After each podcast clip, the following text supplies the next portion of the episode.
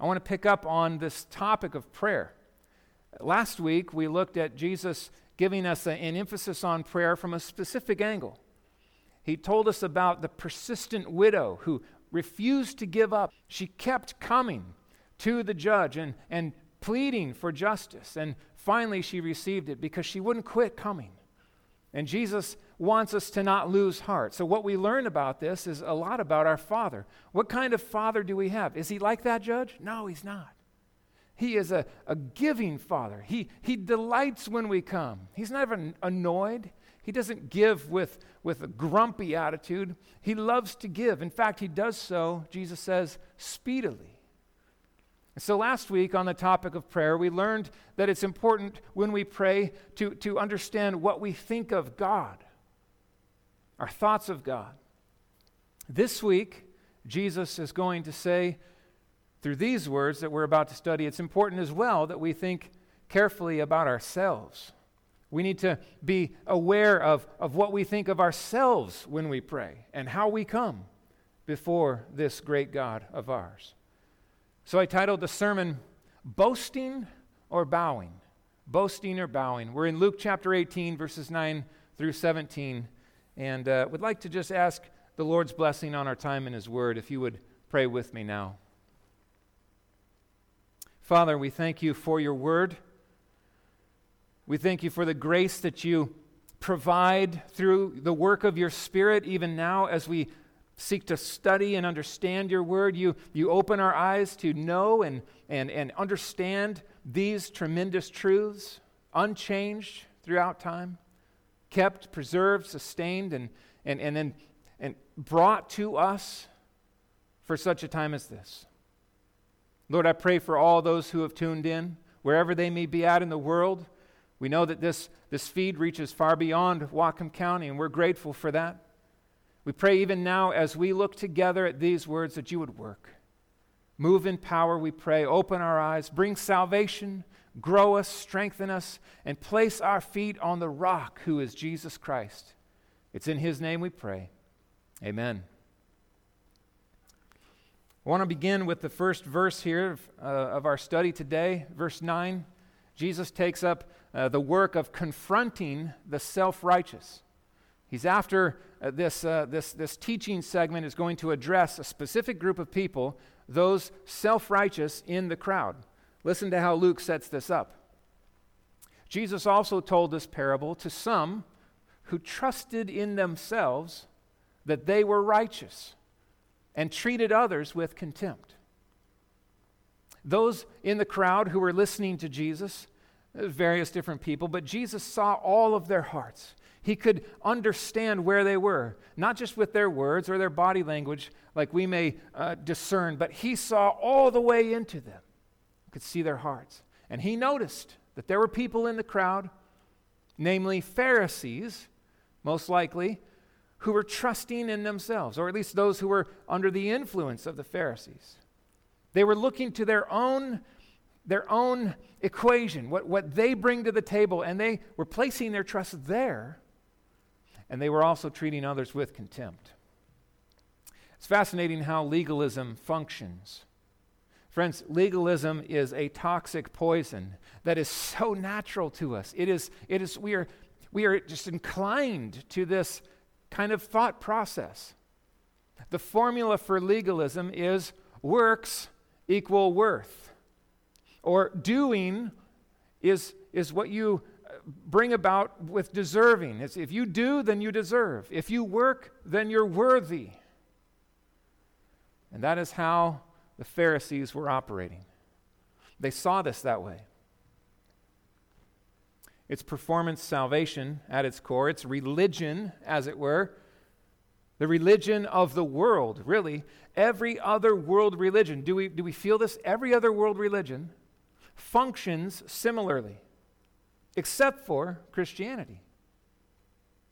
Every other world religion, you are what you do. You, you have to perform, you have to do things to appease the deities or to appease God. But not so with biblical Christianity. It's not a performance salvation that is offered here in the pages of God's Word. And Jesus, the Savior Himself, repeats this over and over and over. His preaching ministry came back to this point again and again because it was such a problem in His day as it is in our day self righteousness and contempt. Now, these are fascinating things to see go together the word righteousness and contempt. How does it happen? How does it unfold? Well, if I do something that I think is noteworthy or praiseworthy or good, then I feel good about myself. And inevitably, if I begin to feel good about myself, then it leads to a, a little bit of a, a pep in my step, a little pride, a little, a little, uh, huh, feel pretty good. And, and then I try to look around and say, well, well, who else is doing what I'm doing?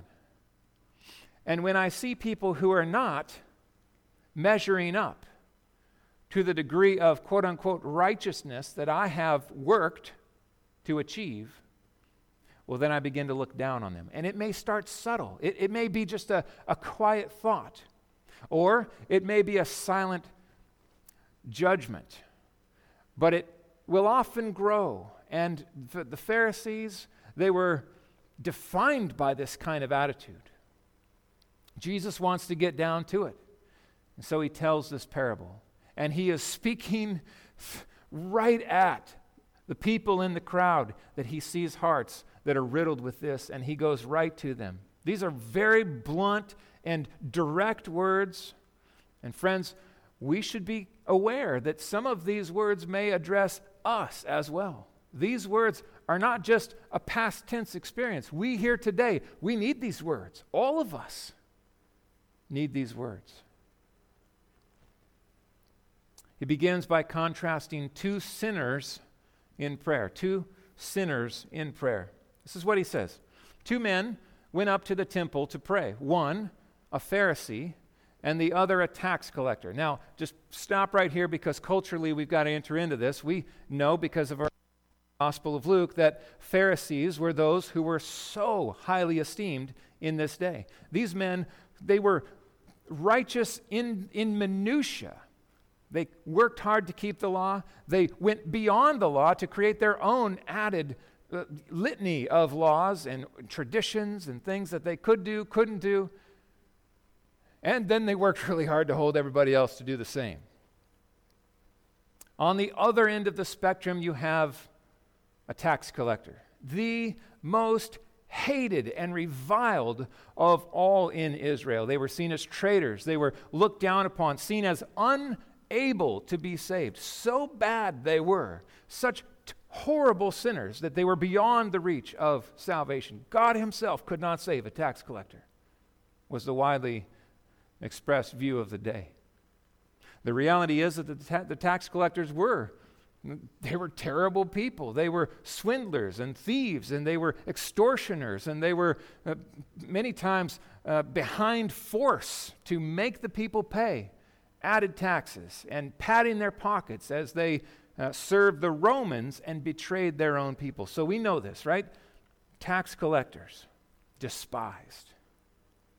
So Jesus tells this of these two men who then go up to the temple to pray. Now, the temple, in the morning and in the evening, there were sacrifices offered. And around these sacrifices, people would come and pray.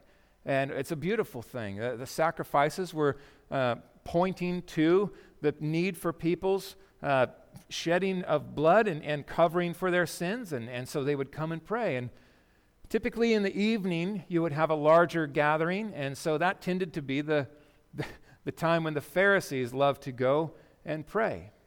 It's likely that we have an evening sacrifice taking place here.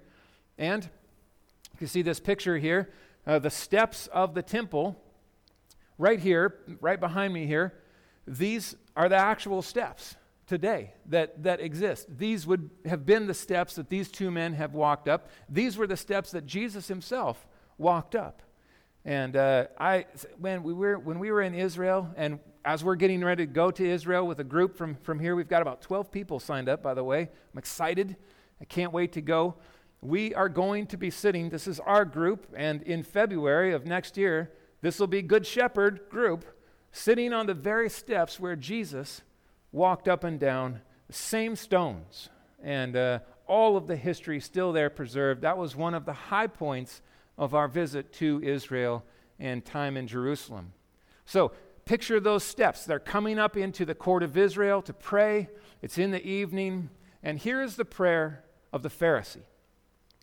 The Pharisee, Jesus says, standing by himself, prayed thus God, I thank you that I am not like other men, extortioners, unjust, adulterers, or even like this tax collector. I I fast twice a week. I give tithes of all that I get. You begin to get a feel for this, this Pharisee. Now, the fast required of Israel was once a year, the Day of Atonement. This man says, Oh, once a year? That's for the losers. No. If you're really pious, if you're really serious and righteous like me, well, you fast twice a week. Twice a week. Usually, it would be during the days where you could be in public most, so you could wander around and show people, oh, I'm fasting, I'm, whole, I'm so holy and righteous. I give tithes of all that I get. Now, the Pharisees took this seriously into the minutiae, literally counting the seeds of, of the mustard plant in their tithes that they would bring, counting them out, showing how precise they were in wanting to uphold the laws and going far beyond with their own. What a fascinating quote unquote prayer this is. Few things that we observe about this man. He is standing. Now, just to be clear, standing in this day was the normal form of prayer. This was not outrageous. This is not out of place. To stand and pray was how the faithful Jews would pray in this day. But there's something unique here. He's, he's by himself, right? He's separated from others, standing by himself. So there's something that we are to pick up in this that he's there standing, probably in a very prominent place, but he is staying away from the others who he considers less than, stained with sin, morally compromised, and he distances himself. And then he begins in his quote unquote prayer to compare his works, his righteousness with others in the crowd. Can you imagine something like this happening in church? Imagine the offense taken by words publicly spoken in this way. Hmm. R. Kent Hughes said it this way his self estimate rides on the exposure of the moral failures of others. He feels good about his righteousness by pointing out the less thans in the crowd. Isn't that interesting? That's legalism, friends. That's treating others with contempt, treating them as worthless, looking down upon others, and thinking much of yourself. Legalism has a bent toward finding security through comparison. And friends, I wish I could just say it was this make believe Pharisees problem, but it is not. It is, it is instinctual, it's in us. It, is in, it happens in churches. It may be happening even today as you think and you hear these words. Be careful, be aware, friends. It's not just out there, it's in here. It's in here how easy it is for us to find security. Well, you know, I, I, am not, I'm not as bad as this person, or I, I do a better job at this at this person. Well, I've never done that. I mean, you see what we're doing? We do this. We need to catch ourselves. We need to call that what it is, and we need to stop that kind of behavior, repenting of it as sinful. He stands separated. He compares his work with others. And ironically, you know, th- this is not actually a prayer, is it? It's more of a self congratulatory monologue. He's, he's basically proclaiming how awesome he is to God, I guess. He's as much talking to the people out there as he is to God. Maybe it would have sounded a bit like this Hey, look at me, Lord. I'm sure you'll be impressed. If there was a song on my lips, this is how it would go Lord, you need me. Oh, you need me. Right? Lord, you need me. Oh, you need me. It's so good that, that I'm yours because I can't imagine what you'd do without me. Think about how this happens. It is I, I, I, I, I. Five eyes. His focus is all on himself. He's not coming to the Lord and asking of God. He's not looking to the Lord really for anything. He is simply expressing how good he is in himself. Hmm. That's a problem. On the opposite end of this equation, Jesus says, but the tax collector, standing far off, he would not even lift up his eyes to heaven, but he beat his breast, saying, God, be merciful to me, a sinner. Be merciful to me, a sinner. Can you hear those words? Do you hear that, echo in the crowd just coming? Who is that? Oh, that's the tax collector. But what's he doing up here? Wait, this is not a place for tax collectors. No, but he's, he's pleading for mercy to God. Something's going on in his heart, something. Listen to him. Hmm. He stands far away. He's ashamed to be in the crowd. In fact, uh, I think it would have been dangerous for him to be in the crowd because of his profession, his reputation. The last person you would ever expect to see in the temple was a tax collector. They were barred from worship. They didn't care about the religious system or of righteousness or obeying the Lord. They simply cared about money. They rejected their own people, em- em- embraced the Romans, and made all kinds of money. But here, this man comes to the temple to plead. He is ashamed to look up. He's pounding his chest. He's showing what is, what is glorious of repentance. He feels the weight of his sin, and it shows up in this. He is a sinner pleading for God's mercy. I just have to say here there are a number of churches that are operating today who would go to a man like this and say, Buddy, you got to knock that off right? You're living a defeated life. You need to self actualize. You need to get your self esteem up. You got to look up and, you know, pull up yourself by your own bootstraps and man up a little bit and, and, and self help a little, right? Come on, man. Self love, self heal, self anything. We live in a day that is intoxicated with self. I'm sick of it. Self esteem, self help, self love, self whatever. I just need to love myself more so I can love other people. No, you don't. We instinctually love ourselves. What we need is a healthy dose of this man's experience regularly, friends. When we sin, does it weigh on our hearts like this? This is contrition. This is Jesus honoring his behavior, esteeming it. This is what repentance looks like humble, broken-hearted feeling the weight of his sin. He is contrite. He is confessing. He's not downplaying or minimizing his sin or excusing it. He's owning it fully. I am a sinner. And I'm pleading. I'm pleading for mercy. Pleading for mercy. We could define humility this way, just even in this own this text right here that we look at. Humility is the honest assessment of our sinfulness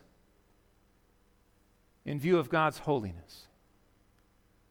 Here's what humility is not. Well, I, am just I'm just so humble to be able to win this championship and prove that I am the greatest. have, have you heard this? Like I keep hearing these sports interviews and things, and people are using this word in a way that absolutely defies logic. It's just so humbling to be the best, you know, uh, to just to be able to prove that everyone else is, is, well, really not as good as me. It's humbling. No, that's called pride. That's what it is. It's pride. Now, if you want to say, I'm so grateful that God has given me these gifts, and, and, and, that, and that He gave me the opportunity to win so I could give Him glory. That's totally something different. We got to reclaim this word humility for what it is. Humility is not found in comparison on this plane. When I say, well, look at this person, I, I feel like I'm better than them, that's not humility. Humility is when I look up and I say, oh, Lord, look at your holiness, look at your righteousness, Look at your perfection, your standard, your purity. I fall short. I am not, and you are. That's humility. It's an honest assessment, an ownership, a full, truth filled assessment of my lack and His perfections this man, he had a glimpse of God, of his holiness, of his righteousness. He had a glimpse of the weight of his sin and the judgment that he had stored up in his sin. He knew that God is a God who is angry at sinners for their rebellion, their transgression, and sin. He is a God of vengeance and wrath who will bring judgment and justice upon those who have transgressed his law and dragged his image through the mud. He sees this and he cries for mercy, gloriously so. The Pharisee cares nothing of that. And churches that fail to preach repentance are damning their congregations to the fires of hell. Jesus preaches repentance. And he loves, he loves as he does. Paul said it this way in Romans 7 For I know that nothing good dwells in me, that is, in my flesh. Nothing good. I bring nothing to the equation but sin and corruption and darkness and evil.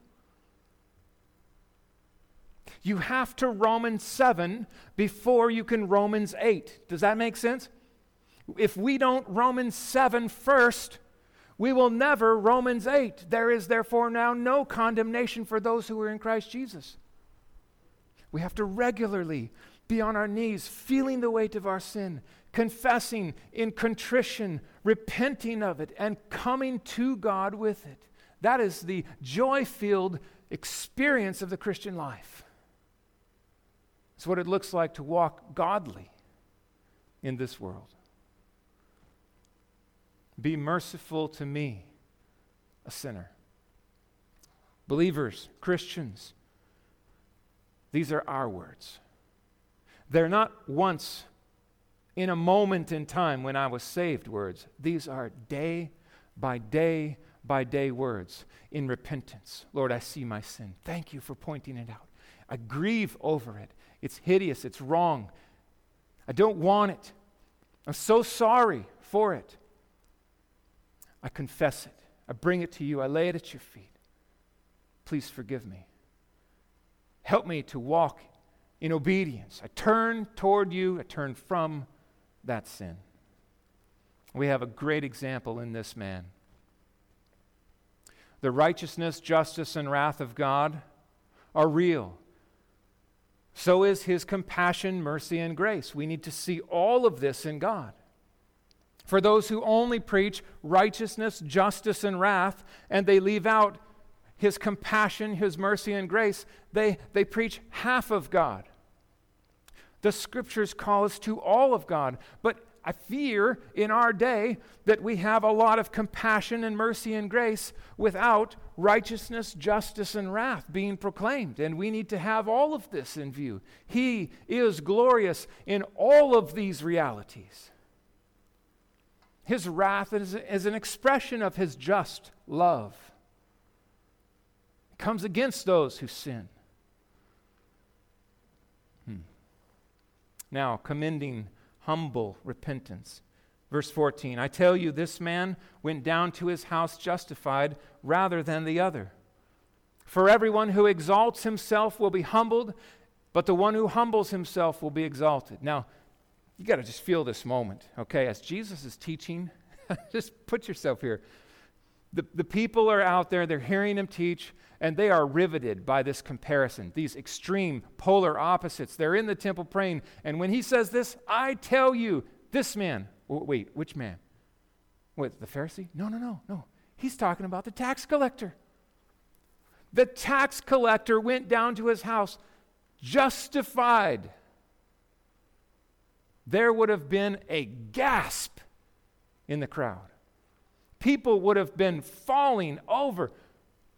You're telling me the tax collector was declared righteous by God? Not the Pharisee? That's impossible. The tax collector was declared righteous as he pled for mercy because he humbled himself in repentance before God. Whereas the Pharisee, in all of his self love, he exalted himself and he left without being justified. He was not declared righteous by God.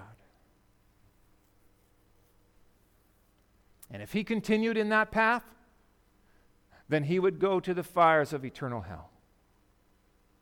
That's how serious this is. We're talking heaven and hell. This is the distinction life and death, justice, mercy, grace, satisfied, you're declared righteous, or justice, wrath, and eternal fire. Here's the thing I, I think that we've just got to really feel. This is culturally, we need to feel this.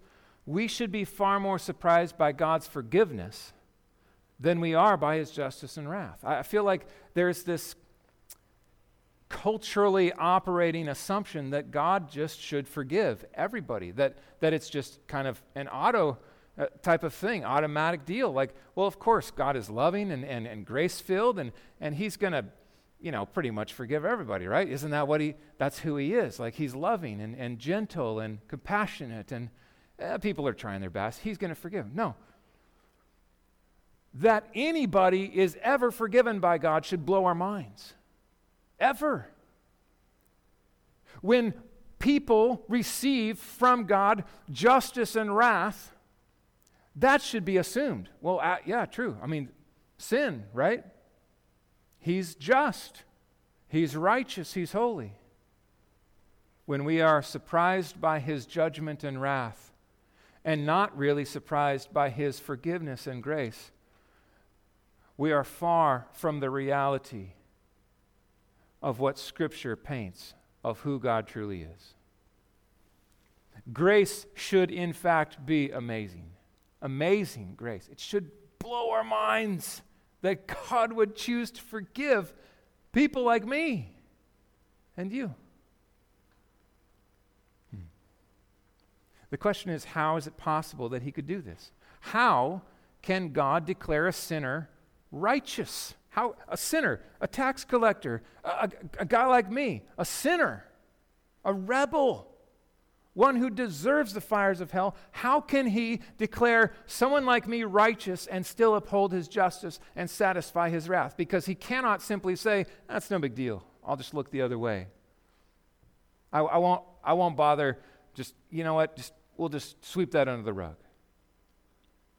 God would not be good, He would not be just, His wrath would not be avenged, His name would not be great, He would deny Himself. The only way that God could do this is if his justice was satisfied and his wrath was poured out on someone else in my place. This is Easter week, friends. This is the journey that we're on in this week. This is what Easter means. This, this is what the good news of Jesus Christ is. It means that Jesus Christ was sent by God the Father to come, to live, and to lay down his life, to die the death that I deserve, to pay for the sins that I have committed, to suffer under the wrath of God. It's the good news. It's good, it's good news. Let me read from Romans chapter 3. For all have sinned and fall short of the glory of God, and are justified by his grace as a gift. How? Through the redemption that is in Christ Jesus, whom God put forward as a propitiation. There's a big Bible word that we need to know. Propitiation means a wrath satisfying payment. God put forward Jesus as a propitiation by his blood. He paid in blood what was needed to satisfy God's wrath, to be received by us. How? How? By works? By earning it, deserving it, being worthy by what we do? No. By faith. By faith. This was to show God's righteousness because in his divine forbearance he had passed over former sins. Like what? Like the tax collector at the temple, who cried for mercy and left justified. How? The cross. Those sins that that man, if he was a real man in the, in the parable that Jesus told, if he was a real man, and many were, right? The tax collector, Matthew himself, the sins w- that he committed were stored away in that wrath, and then on that day, that Good Friday, they were laid upon Jesus, poured out in full in wrath. It was to show his righteousness at the present time so that God might be just and the justifier, the, the declarer of righteousness of the one who has faith in Jesus. Then Paul says this, and I love it because it answers the Pharisee. This is the perfect companion text, as long as as well as the call to worship that we started our service with. What becomes of our boasting? What about the Pharisee over here who boasts? where does it go? Paul says it's excluded. There's no boast here.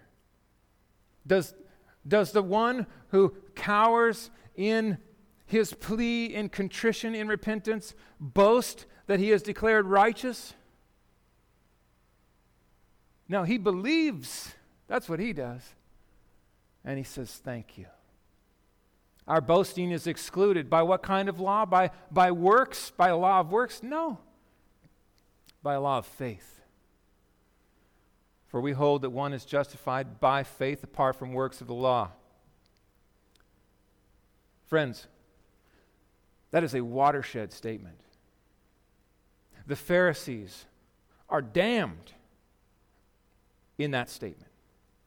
One is declared righteous by God not by earning it, working to be worthy, doing to be deserving, but by faith, by trusting, by casting oneself totally on the grace of God in faith.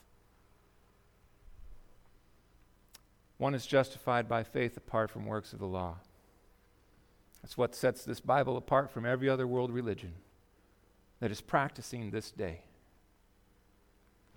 It's the good news, friends. I want to close with these final verses commending child, childlike trust. Jesus moves now into this interaction with children, and, and Luke has arranged this material such that it just dovetails so perfectly that really I didn't notice the connection before, but this is like another way of, of connecting this, this argument that he's presenting from Christ. Look at these verses. Now they, the crowds, were, were bringing even infants to him, that he might touch them. And when the disciples saw it, they rebuked them. The crowds were bringing in their, their children and uh, they wanted to have the blessing of the rabbi. Now, this was a common desire by parents in the day uh, to have their rabbi bless their children, but ironically, most rabbis just didn't like to do it. They didn't have time for it. They, they thought of children as not really uh, worth their time and a distraction and an annoyance, really. Jesus, he's not that kind of rabbi. He is really, truly the, the unexpected rabbi. The disciples begin to shoo these parents away. Get your, your baby out of here. We don't, don't be bugging the teacher. Don't bother Jesus. He's, he's probably too tired to mess with this. He's too busy to deal with you. He doesn't want to bless your kids right now. He's too important. Hmm. What are we beginning to sound like in that kind of mindset? Maybe something the Pharisee in the last parable would have sounded like. You're not worthy. You're not ready. You're not enough. You're not important enough. Jesus, a different kind of rabbi, says these words. Jesus called the children to him, saying, Let the children come to me. Do not hinder them, for, for to such belongs the kingdom of God. For truly I say to you, whoever does not receive the kingdom of God like a child shall not enter it. Wow. What an incredible thing for Jesus to say. Let him come. They're important. They matter to this rabbi, they matter to this Savior. I got time. Come on, come sit on my knee. Come on, tell me about your day. Let's talk. Let's hang out. To such belongs the kingdom of God. I am always struck by how the Lord can work in young children. God saved me from my sins and brought me to life when I was five years old. That was like 38 years ago. I just celebrated my spiritual birthday this past Friday. 38 years ago, God saved me. I remember it like yesterday. I know the love of Jesus from a young age. By His grace, He, he opened my heart to see Him. He, he felt, He impressed upon me the weight of my sins, and He turned my gaze to Him to see a Savior who loved me. Whoever does not receive the kingdom of God like a, like a child shall not enter it. What does that mean? Well, certainly this was an unexpected rebuke for the disciples. They didn't see this coming. But then you, have got to grapple with what he's, what's he saying here? I believe he's saying the exact same thing he's speaking of as he described this tax collector. How does a child come? Faith filled, trusting, coming to a parent, empty hands, open wide. Help me. Pick me up. I need, I need. I look to you. Coming with childlike faith and trust, looking to Jesus as Savior. Not coming to Jesus to say, hey, are you impressed? Uh, do you need me on your team? No. Come like a child, empty hands, open wide. Save me. Save me. And you will be saved. That's the kind of Savior Jesus is. And so, our response to these things this morning, just want to ask this question Are you boasting or are you bowing today? Do you come when you pray to God? Like the Pharisee, with a list of all of the reasons why he should be impressed with you, all of the things that you've done to try to be good enough, to perform, to do and deserve, to work to be worthy. Friends, if you are praying a boasting commending prayer to God to try to earn favor and salvation from Him.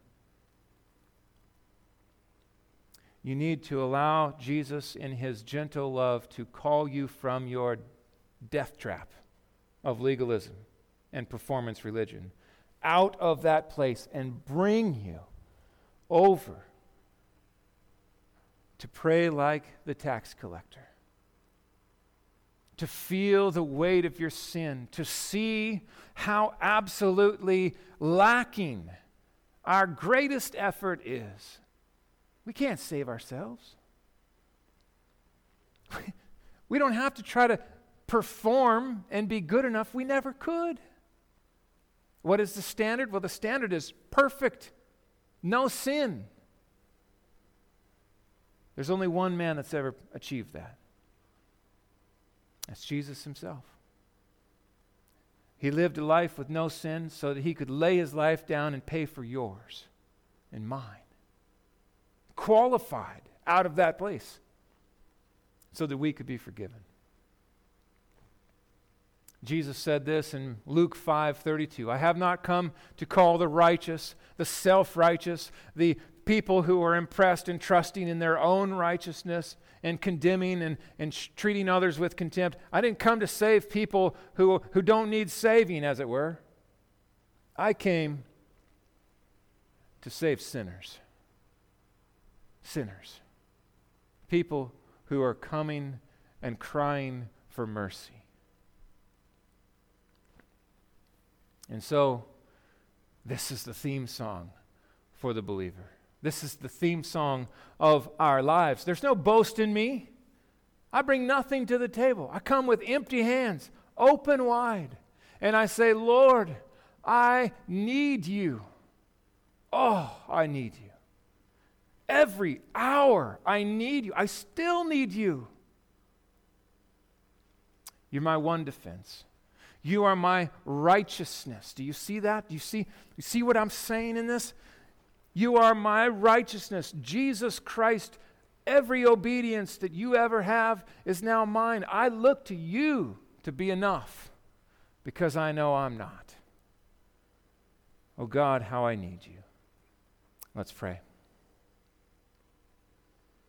Father, even now, I pray that your Holy Spirit would be stirring in hearts, opening eyes, feeling, bringing the, the, the, the, weight of our sin upon our soul in such a way that would, would sharpen our reality and call us away from our piddly little performance mirage and bring us into the light of your Son.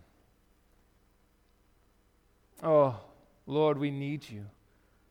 We need you. Every hour we need you. We come not to try to impress you with some works of righteousness that we have tried to drum up on our own. What a what a empty effort that would be. We come desperate, needy, broken, contrite. And we look to you in faith. We come like a child. We, we come knowing that you are able to save to the utmost. We come with the promise that you've given that, that if we believe and we place our faith in Jesus Christ, that even sinners like me can be saved. And, and what an amazing change that accomplishes in our lives. Oh, Father, for all who listen now, I pray that that would be the, the joy, the defining reality of our lives that we can call you our Father, that we can come and know a Savior in Jesus, a living hope, a Savior who has risen from the dead. Lord, we need you. I pray that you would stir and move and bring life. Land these words both for those who, who don't know you before this. Make them yours today. Cause them to live even now. Help them to choose repentance and to run to Jesus in faith for salvation even now. And for all who have already done that, Lord, make this a more practiced daily experience, not to be saved all over again every day, but to deal rightly with our sin, to lay it at your feet, to feel sorrow for it, to, to ask for your forgiveness to be applied afresh through the work of Jesus and his, his accomplishment on our behalf. And a turning from sin to obedience, to walk with you. Oh Lord, we need you. Thank you for being a God who forgives those who don't deserve it. We praise you, we worship you, and we enter now into this week to feel and experience once again the, the journey of our Savior Jesus as he walked that road of obedience to you to accomplish our salvation. Be glorified, we pray. Be more delighted in in our hearts this week as we walk this journey together. In Jesus' name I pray. Amen.